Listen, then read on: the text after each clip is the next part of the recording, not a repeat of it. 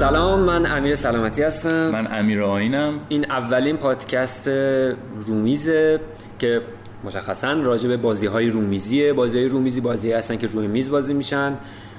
گاهن من دیدم توی میز، زیر میز، لای میز، روی فرش، لای فرش، زیر فرش، آره. رو فرشی، همه جوره میتونیم اصلاح کنیم بهشون، به شرط که فرش روی میز پهن شده باشه البته. خیلی آره. خیلی کانسپت ایرانی پست آره. مدرنه.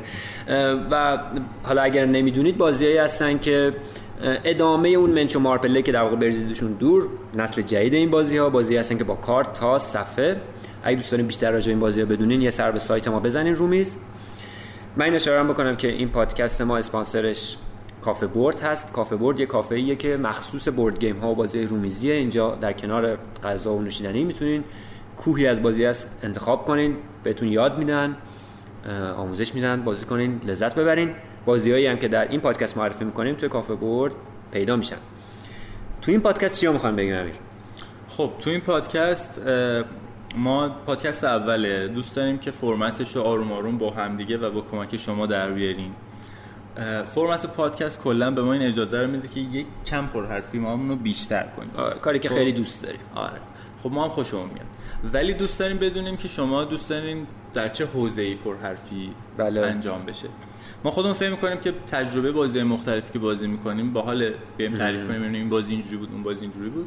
و یه سری موضوعاتی هم هست از صنعت بورد گیم در ایران. حالا میخواد بازی‌هایی باشه که تازه وارد بازار میشه، میخواد فضاهای بازی باشه یا هر چیز دیگه که ممکنه اینا رو توی یه قسمت داشته باشیم، ممکنه جدا کنیم. حالا بریم پیش میریم ببینیم چی میشه. نظر شما رو هم آره دقیقاً. ما ایده زیاد داریم، ایده های شما رو هم استفاده رو... میکنیم آره اه... میریزیم توی کاسه ببینیم چه جوریه. آره آره الان چند تا کاسه هم ایده های قبلی که دادن دوستان هست آره. نه همه رو یه کاسه میکنیم و خیلی قشنگ قاتیلی میشه از ایده ها.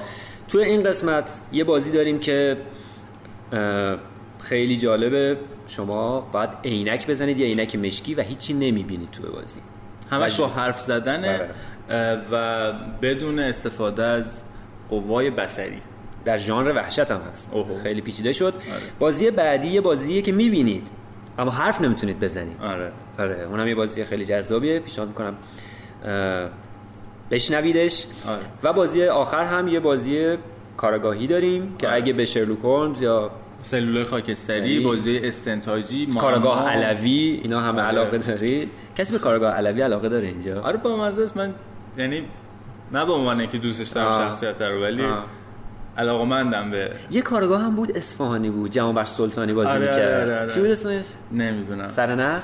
اسم سریال سرنخ بود. سریال سرنخ بود. اسم کارگاه یادم نیست. اون آدم اسمش رو دیگه بگو. جمع بخش سلطانی. آره ایشون رو من بیشتر مجری برنامه مسابقه تلویزیونی بود باید. که همیشه سوالاش سه تا گزینه داشت. آه.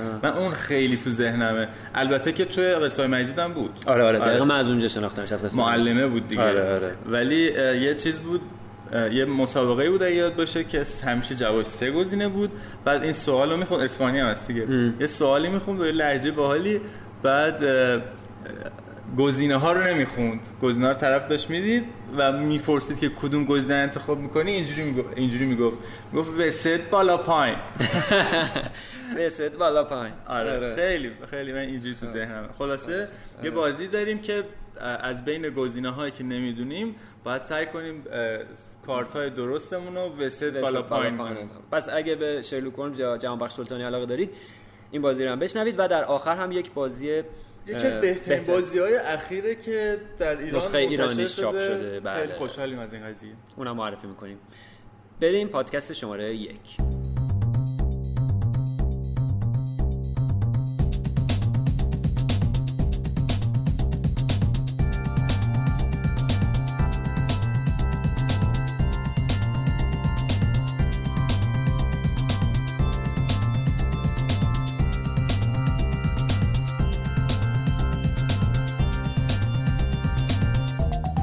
هفته پیش من اومدم امیر توی کافه، شما همه عینک زده بودین و داشتین آره. لمس میکردین یه چیزایی رو. آره آره یه بازی خیلی جذابی جدیدن ما آوردیم به اسم نیکتوفوبیا. خیلی از این بازی‌های عجیبیه که تجربه متفاوت داره.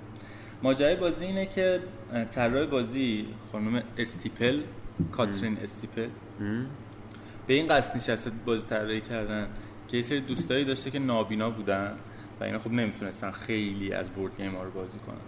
حالا برای کسایی که کم بینان یا کوررنگی دارن یا چیزایی از این دست خیلی از بازی‌ها تمهیداتی در نظر گرفتن، ولی برای کسی که نابینا خیلی سخت تره.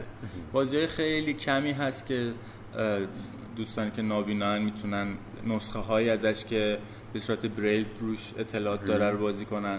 یه کمپانی هست حتی که چیز میکنه، اکسسوری برای بازی درست میکنه، یه چیزی شبیه به اسلیو یا یه چیزی یه چیزایی درست میکنه که مثلا شما یه بازی که داری اینو بهش اضافه میکنی، یه پکیجی بهش اضافه میکنی که این برای کسانی که نابینان قابل مصرف چقدر میشه. باحال. آره ولی خب اونم خیلی سخته دیگه، چون برای هر یه بازی باید این کارو بکنن این کارو بکنن و بازیایی که خیلی معروفن فقط این بسته الحاقی براشون وجود داره و احتمالاً هزینه کمی هم نداره چنین بسته. حالا این خانم تو ذهنش بوده یه بازی باشه که از بنیان، یعنی در مرحله طراحی، به فکر نابینایان باشه. بازی نیکتوفوبیا جریانش اینه. اصلا نیکتوفوبیا یعنی ترس از تاریکی و شب. خب ماجراش اینه که احتمالاً صرف از این فیلم‌ها زیاد دیدین که یه قاتلی، آره دقیقاً ژانر وحشته و شاید بتونم بگم تنها بورد گیمیه که تونسته واقعاً حس وحشت رو درست کنه. حالا بیشتر بذار توضیح بدم. از این فیلم‌ها زیاد دیدیم که یه قاتلی توی جنگل یا تو کابین یا تو کارخونه یا تو فلان یا جو... یه جای تاریکی هست، دنبال اینه که همه شخصیت‌های فیلم رو بکشه و دونه دونه اینا رو یه گوشه گیر میندازه و سرش رو میبره، یه چیزایی از این دست. که فیلمایی که تو هالووین و این حرفا زیاد ساخته میشه، فیلمای صدمن یغاز هم معمولاً. آره. ولی خب اینا معمولا فضاهای جالبی ان واسه بازی، حالا چه بازی کامپیوتری چه بازی بورد گیم، کلا هر نوع بازی این موضوع بامزه، این فضای ترس. تو این بازی ما یه قاتل داریم که بیناه و همه چیز رو میبینه. توی جنگلی ما یه سری آدم هستیم که فراری هستیم. ما فراری‌ها هیچ چیزی رو نمیبینیم چون تاریکه و تو بازی یه ابزاری در نظر گرفته شده، یه عینکه که شما این نکیم به چشت میزنید دیگه هیچ چیزی از اون طرفش نمیبینی.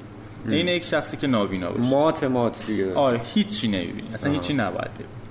یعنی اگه ما پنج نفر باشیم بازی کنیم و دو نفر از این پنج نفر نابینا باشن، با اون سه نفر هیچ فرق نمیکنن. یعنی کاملا یک تجربه رو خواهند داشت از بازی و این دقیقاً اون هدفیه که خانم استیپل سعی کرده بهش برسه که به نظر من رسیده. حداقل تو این که تجربه بازی برای آدم بینا و نابینا یکسان باشه رسیده به این قضیه. خب گفتیم یه قاتل داریم که اون دانای کله و همه چیز رو می‌بینه، عینک نداره، عینک نداره، چشاش باز، بیناه. بقیه کسایی که فرارین چون در تاریکی شب اصلا هیچی نمی‌بینن. خب خب ادوات بازی چجوریه؟ ما چیزی رو نمی‌بینیم دیگه، پس همه اون حسی که قرار ازش استفاده کنیم حس لامسه است. پس همه مهره‌های بازی، نقشه بازی، هم هر چیزی که داره یک بافتی داره، یه بافتی، یه کاراکتر قابل لمس خیلی مشخصی داره. تیز تیزه چیزی که من دیدم. آره. مثلا ما یه سری مفهوم درخت داریم که یعنی یه نقشه داریم که درخت‌ها یه جوری چیده میشن که راه‌هایی رو میسازن، شبیه به ماز مانند. و ما با دست زدن به نوک تیز این درخت‌ها می‌فهمیم که این طرف راه بسته است، یعنی جنگل. قشنگ لمس می‌کنه، پیش میره. مهره‌های خودمون یه مهرهای سیلندر مانند خیلی بزرگن که هر بازیکنی هم یک شیپ خاصی روی مهرش هست. مثلا مهره من شبیه پیچه، پیچ دو سو، فرض کن یه دایره که وسطش یه خط داره. یه نفر دیگه شبیه یه چرخ دنده است، یعنی یه دایره‌ای که دندونه دندونه دندونه داره و کاملا با لمس کردن قابل تشخیصه. مهره قاتل هیچ چیزی نداره، یعنی فقط یه سیلندر صافه. ما همه چشامون بسته است، نوبت یکی از ماها میشه. یه موضوعی که این بازی داره اینه که اون کسی که در نقش قاتله مدیر بازی هم است و همه چیز رو باید منیج کنه. راجع به این نقش خیلی مفصل من حرف دارم، ولی حالا اول توضیح بدم ما چجوری بازی میکنیم. حقیقت اینه که اون کسی که نقش قاتل رو بازی میکنه و بازی رو مدیریت میکنه، در نوبت من انگشت منو میگیره میذاره رو مهره من. آها، راهنمایی میکنه که مهرت کجاست. آره. خب میذاره رو مهره خودم که من درکی ندارم این کجای نقش است، فقط بدونم که اینجاست. بعد من تو نوبتم دو تا کار میتونم انجام بدم که در حقیقت دو تا حرکته و بعد ممکنه یه کاری هم اضافه تر انجام بدم. حرکتم چجوری؟ اول سرچ میکنم، یعنی جهت‌های مختلف شمال شرق به اندازه یک خونه دست میزنم، دستم رو حرکت میدم و بعد میتونم به دیگرانم بگم که چه چیزی دارم حس میکنم. مثلا میتونم بگم آقا اینجا جهت شمال من بسته است، درخته، یا اینجا جهت جنوب انتهای نقشه است، مثلا پایین نقشه هم من، یا چیزایی از این دست، یا بگم این برام خالیه و بعد یه حرکت کنم که دستمو برمی‌دارم، اون مدیر مهرم یه دونه حرکت میده، دوره انگشت منو میذاره روش برای اینکه ایرادی پیش نیاد که من بخوام خودم مهره رو بردارم دستم بخوره به چیزی آها، آها. و خرابکاری بکنم. کار بعدی که میتونم بکنم مثلا اینکه بود دوام، اگه بخوام توی یه جهت میتونم بود دوام، میتونم یه سری کارای این مدلی انجام بدم. هدف بازی چیه؟ یه مهر... یه خونه‌ای داریم که شبیه، یعنی دو تا خونه است به هم چسبیده، میذاریم تو این نقشه ماشینه که یکی آه. از ماها اگه برسه به ماشین در ما در رفتیم و... آره بردیم. هدف قاتل اینه که یکی از ماها رو بکشه. من این توضیح بدم که کلا یک دسته ای از بازی های در واقع بورد گیم ها هستن که اصطلاحا بهشون میگن one versus many، در واقع یکی علیه همه، که تو این بازی ها همه بازیکن ها با همن جز یکی که در برابر بقیه است. نمونه سادهش که احتمالاً احتمال میدم شاید بازی کرده باشین اسکاتلند یارد که خیلی قدیمیه، ولی خب خیلی بازی‌های حرفه‌ای در این زمینه هست که حالا این بازی هم جزوشه. یک قاتل در برابر یک سری تفلک تفلک فراری.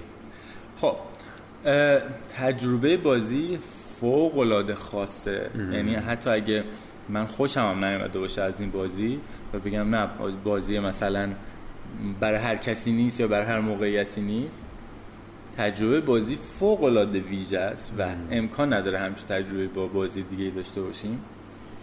چون اصلا اولین بخش بورد گیم واسه من همیشه بصری بوده، این بوردی که پهن میشه، کارت‌ها، تصویر، و دارم الان تصور میکنم که همه اینا رو ازم بگیرن. آره. اصلا چی چی دیگه، یعنی فقط ذهنی باید، فقط ذهنت میشه و تو شروع می‌کنی تو ذهنت بیکاره، یعنی داری فکر می‌کنی اینکه چیکار کنی، ولی چون چشت کار نمی‌کنه ذهنت شروع می‌کنه تصویر سازی کردن. آه.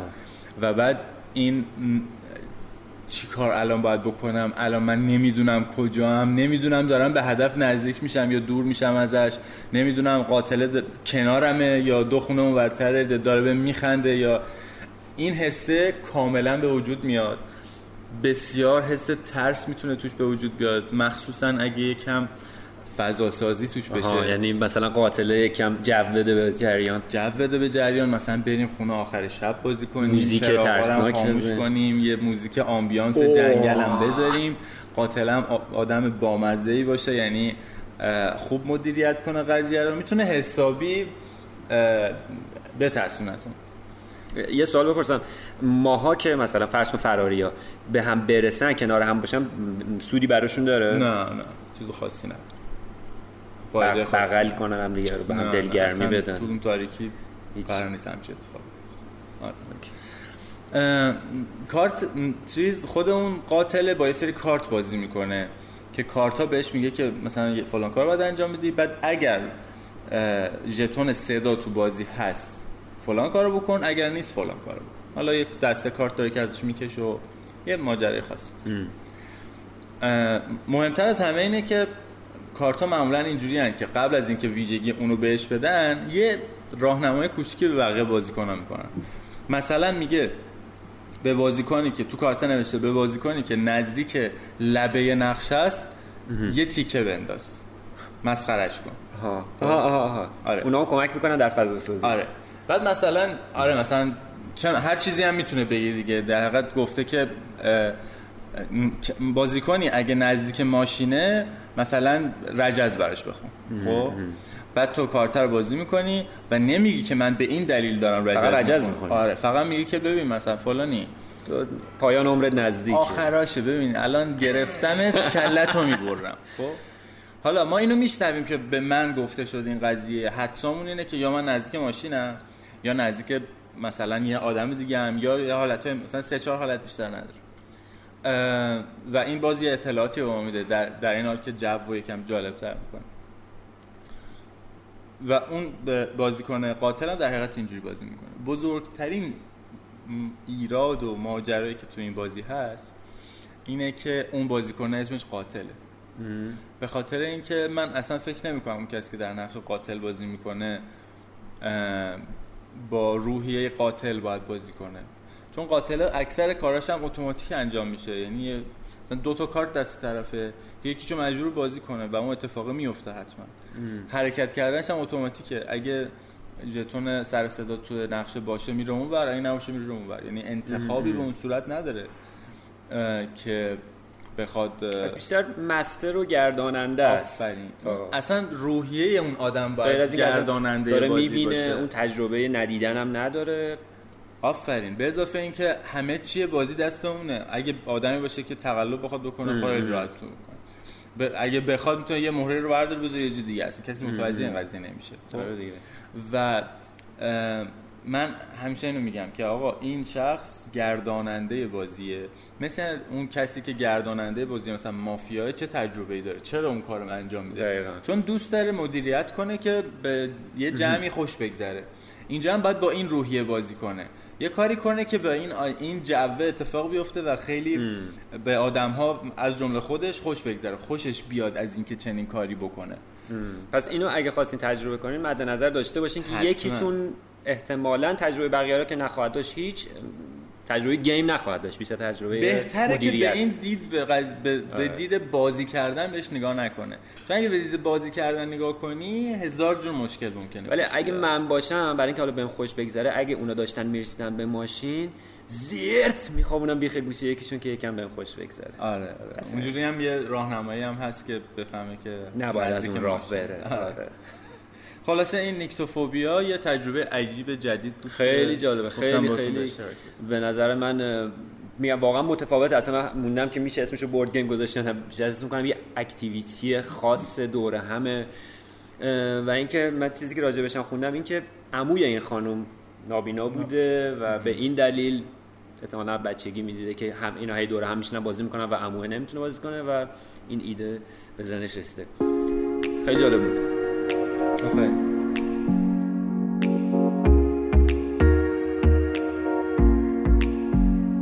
آقا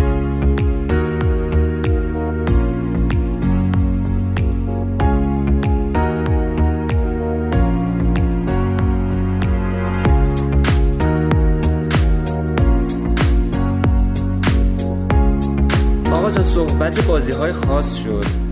پارسال یه بازی اومد که در واقع خیلی محبوب شد و رفت تا سرحد جایزه بازی سال گرفتن ولی نگرفت، ولی این اواخر فکر می‌کنم جایزه بازی بورد گیم گیکو گرفت، گلدن گیک واسه یه چیزی گرفت. آره.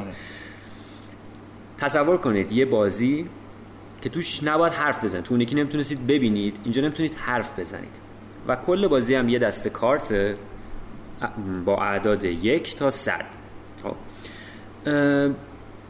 اسم بازی هست مایند. حالا توضیح بدم احتمالاً متوجه میشین که چرا اسمش ماینده، ذهنه. بازی به صورت همکاریه، کوآپه. راجع بازی کوآپ این توضیح بدم که بازی‌هایی رو بهشون میگن کوآپ یا همکاری که شما با هم رقابت نمی‌کنین، بلکه همه بازیکن‌ها با همن علیه خود بازی. یعنی یا بازی رو میبرن و برنده میشن همشون، یا به بازی میبازن و بازنده میشن باز همشون. دیگه چیز این وسطی نداره. تو این بازی به این شکله که هر بازیکن یه سری کارت دستشه در هر دور از بازی و باید بدونه که با هم حرف بزنیم، این کارتا رو بازی کنیم. نوبتی هم نیست، هر کی به فکرش رسید که الان میتونه کارتی رو بازی کنه بازی میکنه. هدف چیه؟ این که کارتی که تو دستمونه رو به ترتیب از کم به زیاد بازی کنیم. یعنی مثلا میگم اگه من دستم پنج دارم و چهل و سه و امیر خب امیر سری کارتای دیگه داره، من فکر میکنم که پنج من احتمالاً پایین ترین کارتیه که من و امیر دستمون داریم، پنج هم بازی میکنم. حالا امیر ممکنه مثلا هشت دستش باشه، ممکنه پونزده دستش باشه، ممکنه مثلا چهار دستش باشه. اگه چهار دستش باشه ما یه در واقع یکی از جونامون رو از دست میدیم، یه تعداد جون داریم. آره. که اگه خارج از اوردر درست کارتا کارتی بازی بشه یه جون از دست میدیم. همونطور که گفت مثلا اگه امیر احساس کنه که پنج خب خیلی عدد کمیه و زود بازی کنتش تا کسی چیزی بازی نکرده و من دستم چهار باشه و زود نجنبم، یعنی اینکه خب یه, یه جون, جون از دست دادیم. و قضیه همینه، چون نوبتی نیست، اینکه چقدر من صبر کنم تا ببینم آیا کسی پنج زیر پنج داره نداره، چیه فاز.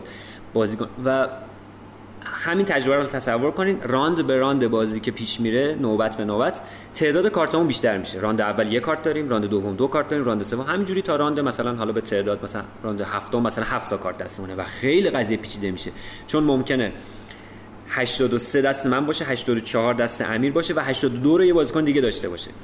اینکه کدوممون به این نتیجه میرسیم که زودتر بازی بکنیم تبدیل میشه به این مسئله جمعی، به یه چیزی که هممون باید بدونه که با هم اصلا تصور کنین دیگه، واقعا بدون حرف زدن چطور میشه این رو منتقل کرد، چطور میشه. واقعا من احساس میکنم بعد چند دست بازی به یه تلپاتی میرسن اعضای اون گروهی که دارن بازی میکنن.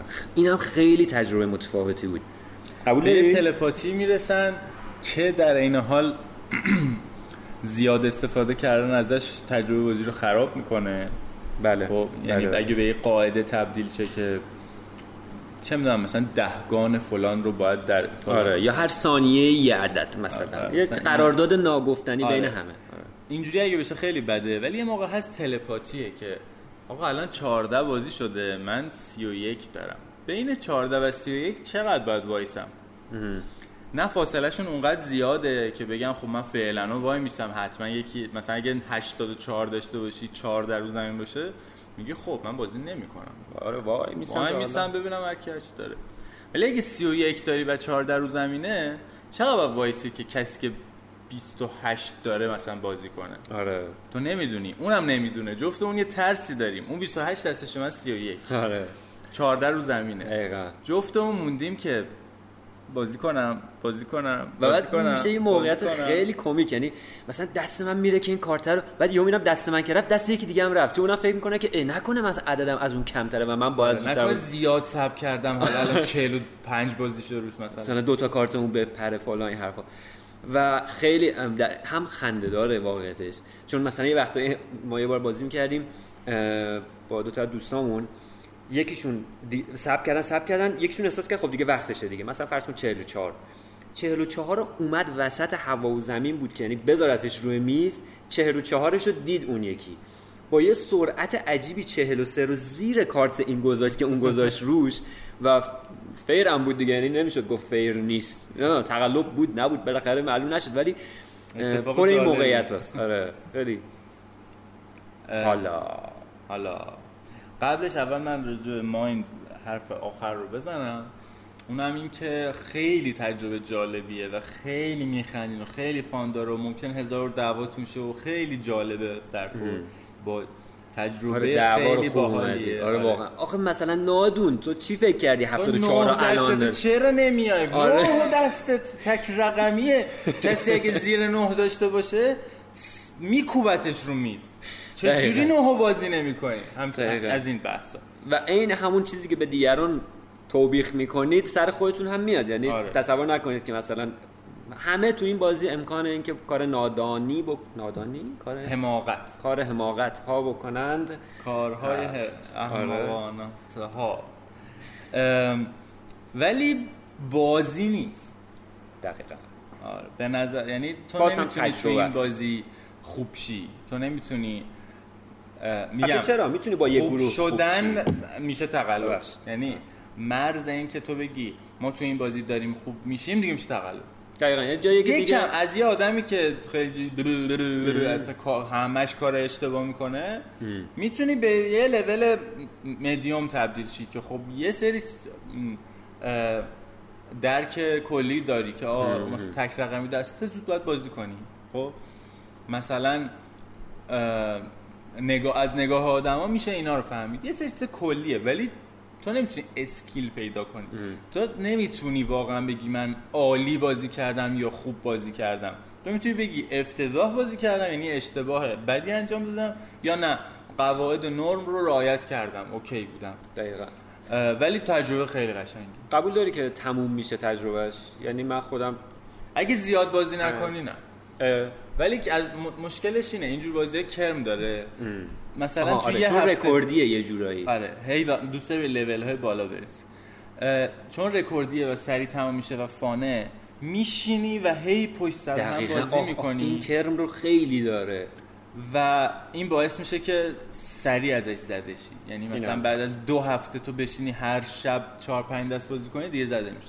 ولی اگه این تو قفست باشه و هفته دو در... یه بار درش بیاری، دو دست بزنی کنی بزنی سرجاش، این تا ابد میمونه. یا حتی من میخوام کامل کنم حرف تو، ممکنه یه بشینین مثلا چهل و هشت ساعت پشت سر هم هی بازی کنین دیگه گندش درات، بذارینش کنار بره تا دفعه بعدی که یه گروه جدید بیان خونتون که تا حالا این تجربه رو نکردن، دوباره بیارینش رومیز و انگار ریفرش میشه تجربه. آره. با آدمای مختلف عوض میشه، آدمای جدید خیلی کمک میکنن. آره. آره. آره.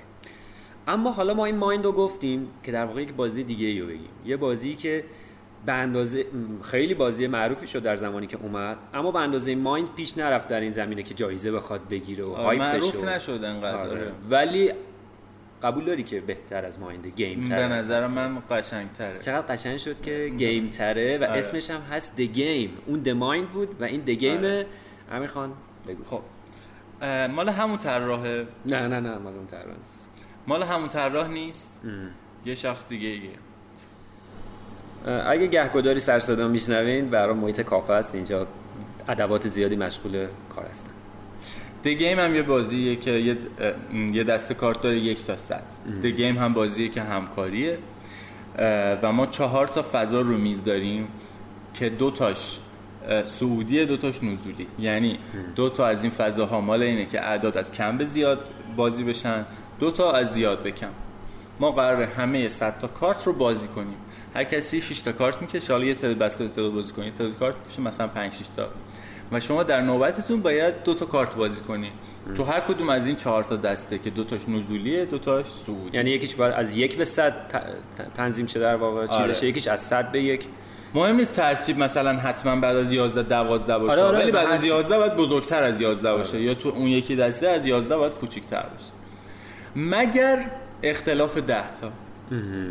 یعنی تو اون دسته‌ای که صعودیه و ما داریم از یک به سمت بالا حرکت می‌کنیم، مثلا فرض کنیم من اگه چهل و سه هم باید عددی بزرگتر از چهل و سه بذارم یا سی و سه، یعنی دقیقاً ده تا کمتر. آره. خب من رو چهل و سه میتونم سی و سه بذارم که این باعث میشه هم یه کارتی بازی شده چون دوستین کارتا رو تموم کنیم، هم این که ظرفیت اون دسته یکم بهتر شه دیگه، یعنی باز از سی و سه تا چهل و سه رو دوره بتونیم پر بتونه کنیم، کاور کنیم. و اینم بگم گیم هم مثل مایند، باز شما نمیتونید با هم راجع به اطلاعات کارتاتون صحبت کنید. من نمیتونم بگم که من هفده دارم و چهارده و سه و دو. آره. اما میتونیم اینو بگیم، چیزی که اجازه داریم تو بازی بگیم به هم دیگه اینه که آقا اگه میشه کسی به این دسته از کارتا دست نزنه, نزنه. آره. من تجربه که کردم دفعه اول که داشتم قوانینش رو نگاه می‌کردم، اون قانونی که همین ده تا پایین‌تر می‌تونی بیای، گفتم ای بابا چرا انقلت آورده توش، مثلا احساس کردم که یه قانون زائدیه، استثنای مثلا مسخره. ولی توی بازی دیدم که چقدر یهو به بازی اضافه کرد همین یه خط قانون. آره. چون که در واقع اولا برگشت پذیر می‌کنه اشتباهات رو، بعد جا برای حتی پیش‌بینی می‌ذاره، یعنی اینکه خب اوکی الان اتفاقا بذارم بالاتر بره، خب اتفاقا الان چهل و سه بره که بعد سی و سه رو بذارم که اون یکی که یادش رفت سی و دو رو بذاره، حالا بتونه سی و چهار سی و پنج رو در واقع بتونه اون لالو بچپونه. آره. خیلی نکتهش جذاب بود واسه من. یه اتفاقی هست تو این بازی، خب این که به صورت رندوم چه کارتایی دست کی میرسه و چه جوری برخورد کارتا خیلی تعیین کننده است تو اینکه بتونین ببرین یا نه. خوب و بد بازی کردن ولی توش معنی داره، به اضافه اینکه یه منطق کلی وجود داره که همه یاد میگیرن، به اضافه این که باعث میشه که نترسیم، چون خیلی تو بازی پیش میاد که به بازی برگردیم. یعنی اون دسته‌ای که سعودیه ممکنه بعد از چهار تا کارت بشه هفتاد و دو و بعد پنج دقیقه بعد تو بازی همون دسته‌ای که تا هفتاد و دو رفته بود ببینی که الان شده هشت، یعنی کامل برگشته عقب. آره. و این خیلی حس جذابیه که هی میری نزدیک میشی به باخت و دور برمی میری به بعد میری برمیگردی. یکی از ویژگی‌های این بازی اینه که همیشه آخر آخر آخرش میبازی. خب آره. خیلی کم پیش میاد وسطای مثلا نصف کارتا مونده بازی. دقیقاً جایی که یعنی در واقع جایی که احساس می‌کنی خب دیگه رد شد دیگه الان میرسیم، اتفاقا همونجا. و این همون همیشه جا... باعث میشه که بازی توی نقطه اوجی تموم شه. این خیلی جذابه. منم آرکش رو خیلی دوست داشتم. یعنی بازی تموم نمیشه مگر اینکه رسیده به اینکه فقط چهار تا کارت مونده باختیم. دقیقاً. خیلی جذاب. برای من واقعا گیم تر بود از مایند. خیلی بازی تر بود. تجربه حرفه‌ای تری بود. یعنی احساس کردم کاری کار بیشتری دارم دارم میکنم، فعالیت ذهنی بیشتری دارم میکنم نسبت به مایند. توش برای تسکام بیشتره دیگه، وظایفی که داری بیشتره، صد درصد. اصلا انتخاب هایی که داری معنادارتره. و اینکه یه یه اتفاقات جالبی تو بازی میفته، مثلا اینکه آدم آدما از همدیگه ناراحت میشن، چون مجبوری که یه جایی یه چیزایی رو خرابکاری کنی دیگه. فرض کن تو هفتاد و دو داری چون باید بازی کنی، آره هفتاد و دو دستته، هشتاد و دو رو زمینه و تو میتونی ده تا اون دسته رو بهتر کنی، خب ولی من نوبت تا نوبتت نشده مجبور میشم هفتاد و سه بزنم روش و خرابش کنم. ام. ولی اینکه چجوری با محدودیت‌های همدیگه سعی کنیم کار کنیم و به بازی برگردونیم خیلی جذابه. در نهایت من بین این دوتا پیشنهاد می‌کنم هر دو رو تجربه کنیم، با اینکه انقدر نزدیکن، واقعا ایده‌هاشون خیلی نزدیکه. و من جالب بود برام که وقتی که مایند در اومد اصلا کسی اشاره نکرد انقدر شباهتشو به گیم، خب با اینکه واقعا احساس می‌کنم خیلی برداشت کرده از برداشتای داره، ولی آه. نمیتونم بگم حالا برای، ولی به هر حال تجربه نهاییشون، چیزی که در نهایت بعد از اینکه بازی تموم شد، پا شدین رفتین، چیزی که تو ذهنتون میمونه بعد از بازی، به نظر من متفاوت، خیلی متفاوته. و خیلی من, من گیم رو بیشتر میپسندم. منم گیم رو بیشتر میپسندم. آره. آره. خب اینم از بازی که توش حرف نباید بزنید. آره.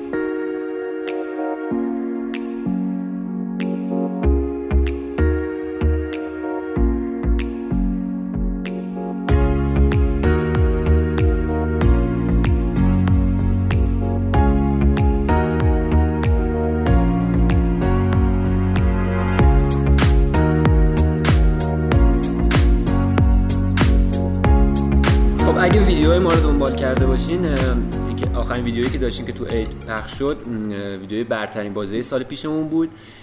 یکی از بازیایی که امیر تو معرفی کردی جزو شما چندت بود؟ سه بود؟ چهار بود؟ دو بود؟ چیو میگی اول؟ تو که میبینی که آها آها آها, آها. فکر کنم شماره سه بود اگه شماره سه بود. آره.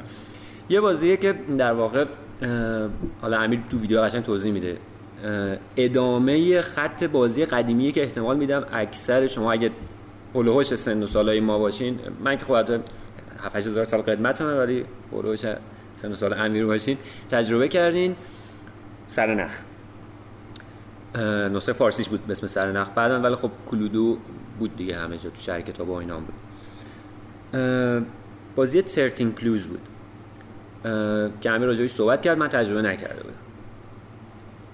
خیلی بازی خوب بود، من خیلی خوشم آمد. اگه حالا یادتون باشه سرنخو به این شکل بود که یه قاتلی داریم که با یک آلت قتلی در یک لوکیشنی یه بنده خدایی رو در واقع مورد عنایت قرار داده و ما باید اون رو پیدا کنیم.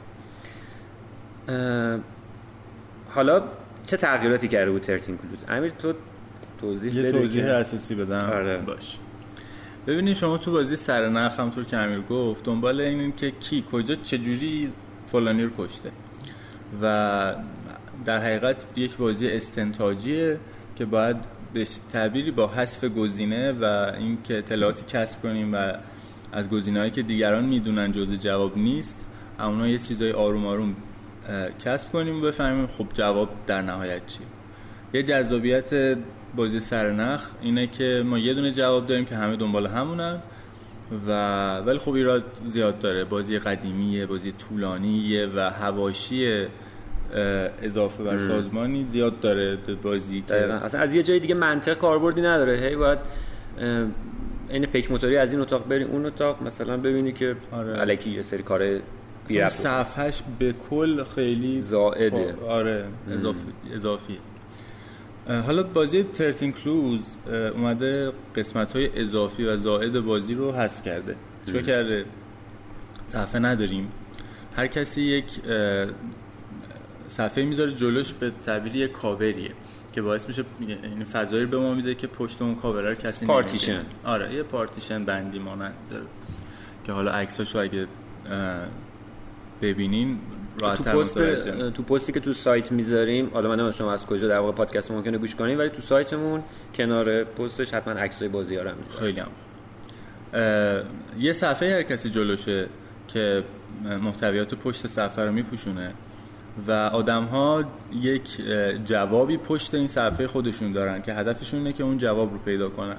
یعنی من اگه من و امیر اگه داریم بازی می‌کنیم، من به دنبال یه جوابی هستم، امیر به دنبال جواب دیگری و اینا رو به نحوی می‌ذاریم که من جواب امیر رو می‌بینم، امیرم جواب منو می‌بینه، ولی جواب خودمون رو نمی‌بینیم. دقیقاً. یعنی من یه قاتل، یه آلت قتل و یه لوکیشن دارم، امیر یه جواب دیگری. امیر امیر امیر امیر.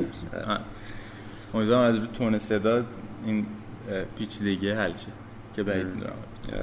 از روی شوخی‌های آره بیمزه‌اش مال منه، خوشمزه‌اش مال امیره. الی فرداتون. حالا ما باید از همدیگه سوال بپرسیم. فرض کنین اگه چهار نفر داریم بازی می‌کنیم، از یه نفر اگه سوال بپرسیم داره جواب سه نفر دیگه، یعنی جواب من و جواب دو نفر دیگر رو هم می‌بینه. به اضافه اینکه هر کسی پشت این صفحه‌ش هم دو تا کارت داره که فقط خودش می‌بینه. حالا ما راجع به کارت‌هایی که یه آدمی می‌بینه می‌تونیم ازش سوال کنیم، مثلا بپرسیم که تو چند تا مرد می‌بینی؟ چرا؟ چون مرد یه صفتیه که قاتل‌ها دارن، یعنی قاتل... کارت‌هایی که شخصیت هستن مربوط به قاتل هستن یا مردن یا زنن، کارت‌هایی که مربوط به آلت قتالن یا دور بردن یا از نزدیکن، کارت‌های مکان هم یا داخلن یا بیرونی. بیرونن. مثلا نمیدونم پارک مکان بیرونیه، نه آیکون داره، مثلا کتابخونه مکان داخلیه و دس الهازا. آره. و اینکه ما یه صفحه هم داریم، برگه‌ای داریم که همه کارتا رو روش نوشته و ما با حذف گزینه و اطلاعاتی که کسب می‌کنیم آرمان رو از این گزینه‌ها حذف می‌کنیم تا بتونیم حدس نهاییمون رو بزنیم. دقیقاً.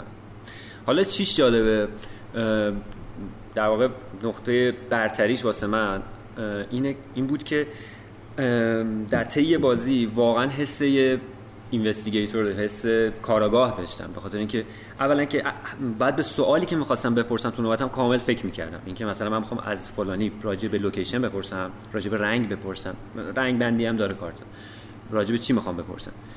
و بعد اینکه اینش واسه من خیلی جالب بود، توجه به سوالات دیگران. مثلا اگه یه نفر از این امیر میپرسه که مثلا چه می‌دونم چند تا خانم می‌بینی، خب من جواب امیر رو با توجه به چیزی که خودم میبینم باید حواسم باشه و اینو با هم چک کنم و ببینم چه برسم که آها پس چیزی که من نمیبینم که دو حالت داره، یا پشت پارتیشن منه که نمیبینمش یا داخل پارتیشن امیره.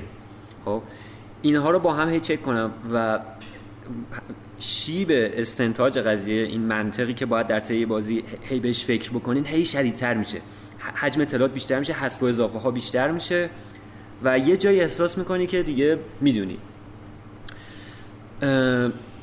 و یه جورایی ریس هم هست از نظر من، یه جورایی بازی حس مسابقه‌ای هم داره، چون زودتر گفتن حتی ممکنه یک نوبت زودتر گفتن، چون کسی که اولین کسی که درست بگه همه پاسخ رو برنده است.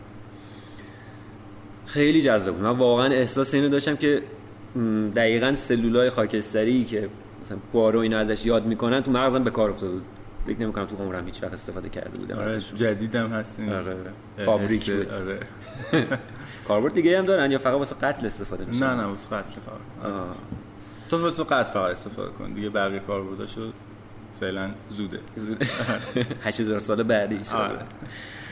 یه اتفاقی که تو این بازی خیلی میفته و من خیلی بهش علاقه‌مندم اینه که ما یه سری گزاره میشنویم از سوالایی که خودمون میپرسیم و سوالایی که دیگران از هم میپرسن که احتمالاً یه جا نوت برمی‌داریم که این گزاره‌هایی که گفته شد چیا بود. و این گزاره‌ها به خودی خود هیچ چیزی رو برای ما مشخص نمی‌کنه. این کراس ریفرنس کردن این گزاره‌هاست که با هم دیگه یهویی کلی اطلاعات به ما میده. نمی‌دونم کراس ریفرنس میشه بینول تطابق بین اطلاعاتی، یعنی حرفایی که آدم‌های مختلف با هم زدن و با هم بچه اشتراکشون بچه تمایز حرفا نزن روی میز. آ مرسی لطف می‌کنین نزنین. و اینکه نقطه اشتراک حرفاشون و اینا همدیگه رو یه جو... یه پازلی میشه که اینا فقط یه جوری تو دل همدیگه میشینن. مثل اینه که چند چند تا تیکه پازل با حجم هایی که قابل درک نیستن دستتون باشه که اینا در یک حالتی هست که همه کنار هم میشینن و یک مکعبی رو مثلا تشکیل میدن. در غیر این صورت هیچ جور چفت نمیشن تو هم. و ما مثلا ده تا گزاره داریم که نمیدونیم این پایینه اون بالای شروعش اینه ولی اون لحظه‌ای که میتونی هر هفته رو بچپونی تو هم ام. و همش میشینه تو هم و اون مکعب ساخته میشه و همش در کنار هم دیگه معنی میده، اون لحظه خیلی لحظه جذابی تو این بازی. و چقدر خوشحال بودم که من دست آخری که بازی کردیم و من بردم و آه. هیچکدوم از دوستان دیگه نتونستن درست بگن. افتخار بود برای من. من اینو تقدیم میکنم به همه همه مردم کشور هم که پشتیبانه. اوکی، اینم پس از بازی سیزده سرنخ.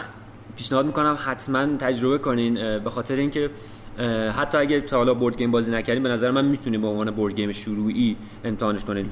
قوانینش واقعا از اون سرنخی که احتمالاً تجربه کردین دور نیست، یعنی واقعا در همون حده، فقط نحوه توزیع اطلاعات فرق میکنه، یعنی نوع به دست آوردن اطلاعاتش مثل اون ضایع نیست، خیلی عالیه.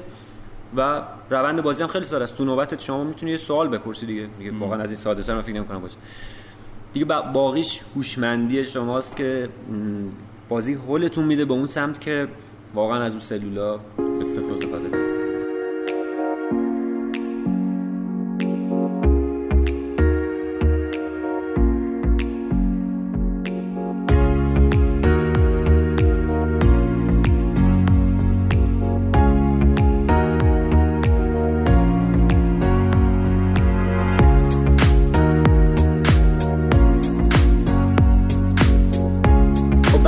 پادکست رو اختصاص میدیم به اخبار داخلی.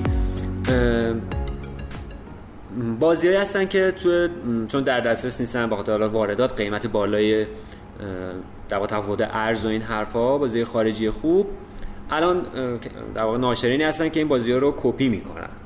حالا راجع به بحث کپی، اینکه آیا کپی خوب است، بد است، نمیدونم خلاقیت رو میکشد، نمیدونم چی کار میکنه چه کار نمیکند، یه پادکست جداگانه حتما تدارک میبینیم راجعش مفصل صحبت میکنیم با خود دستن در کاران این قضیه. فعلا میخوایم در واقع این بازی رو معرفی کنیم، چون به هر حال بازی هستن که در دسترسن، در بازارن و انصافا بازی خوبی هم هستن. منظورم اینه که بازی اورجینال بازی خوبی بوده. حالا اینکه چقدر محصول نهایی ایرانیش خوب در اومده دیگه، معمولا تو ویدیوهای نقد و بررسی و اینا ما اینا رو معرفی میکنیم، اونجا میتونید کامل ببینید که به لحاظ کیفی، به لحاظ زیبایی، به لحاظ همه چیز چطوره. یکی از بازیایی که اخیراً اومد و بازی امسال هم هست و در واقع پارسال هم ترکوند، یعنی این رنده کردیم بازی، هر چی جایزه، هر چی افتخار، هر جا آره. میری دیگه اینو میبینی، اصلا زحلمگیت میشد دیگه واقعا. آزول، بله، که یه بازی ابسترکت یا انتزاعیه. بازی انتزاعی بازیایی هستن که در واقع تم ندارن، موضوعی ندارن، مثل مثلا گو، مثل شطرنج جوری. البته شطرنج بحث سر این که تم داره یا نداره خیلی مفصله. نداره آقا، چرا شلوغ می‌کنین؟ نداره. هستن بار شما فروم‌ها رو ببین، یه دست خب سنگ. خب تو مشکلت همینه، میری فروم می‌خونی، تو فروم همه نظرها نوشته میشه. خیلی بسیار.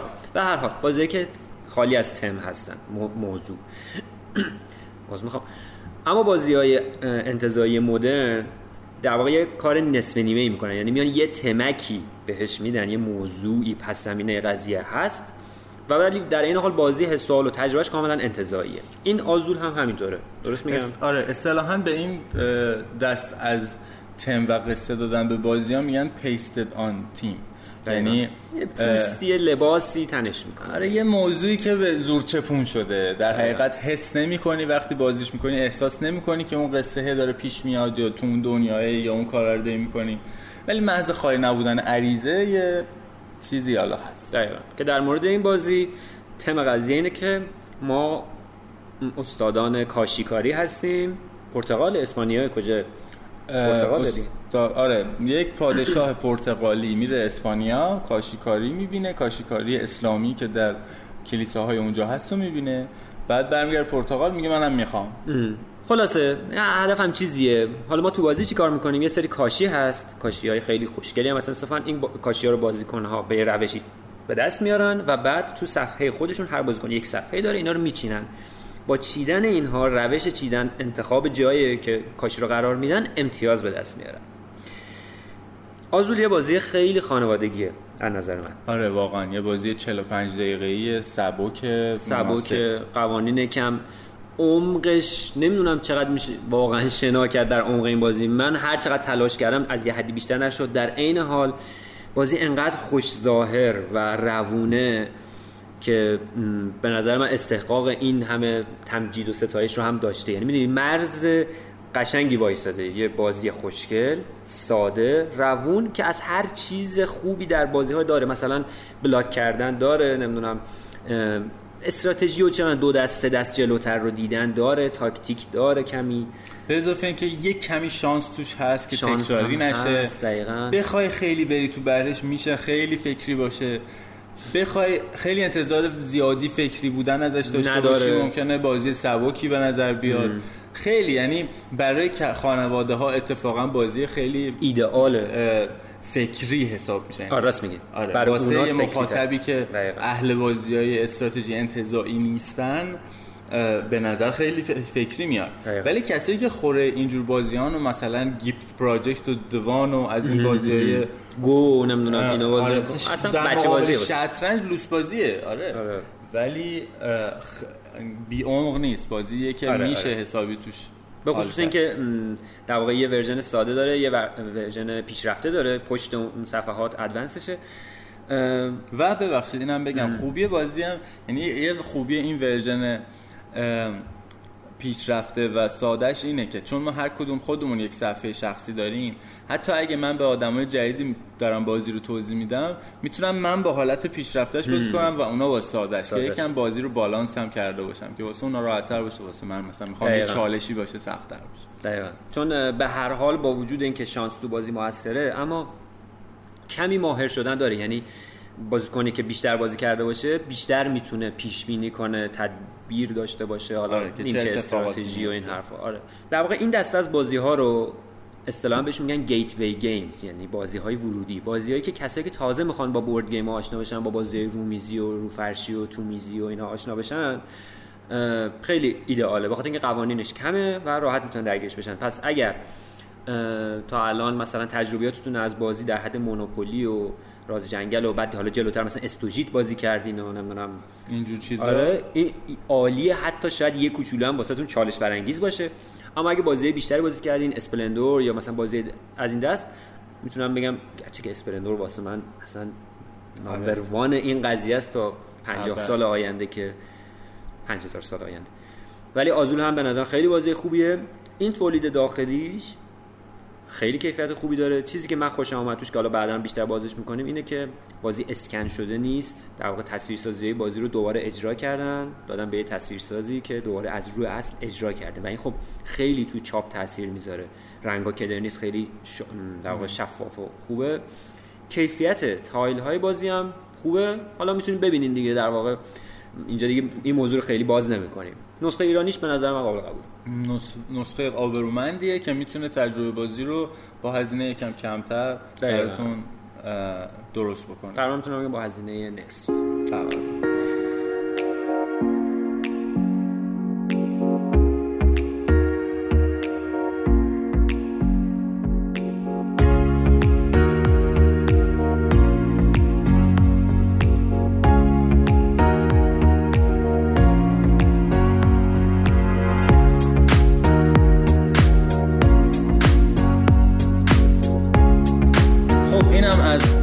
قسمت پادکست رومیز و اینکه ما خیلی مشتاقیم که ببینیم شما نظرتون چیه، آیا طولانیه، آیا کوتاهش کنیم، آیا موضوعاتش رو تنوع بدیم، آیا چه ترجیح میدین اول راجع به همین بازی آنسین که دوتا بازی صحبت کنیم بعد بریم راجع به مفاهیم بزرگتر، یا نه قسمت‌های مختلف رو به این چیز اختصاص بدیم، و اینکه اصلا چه جوری باشه، هفته یه دونه، دو هفته یه دونه، ماه یه دونه. آره چه نواختی رو دوست دارین؟ آره. اینکه دوست دارین از سرشاخه های قضیه شروع کنیم، مثلا اینکه بازی رومیزی چی هستن، چه تقسیم بندیایی دارن، چه سبکایی دارن، اینها خودش دنیاییه. آره. دیگه واسه خودش کاملا. آیا ترجیح میدین کلا پادکستمون با تونی باشه که برای کسایی که تازه دارن آشنا میشن جذاب باشه و هم. شما ترجیح میدین راجع به بیسیک های قضیه بیشتر بدونین، یا نه خیلی خوره اینو دوست دارین بشینیم با هم راجع به بازی های سنگین صحبت کنیم. آره.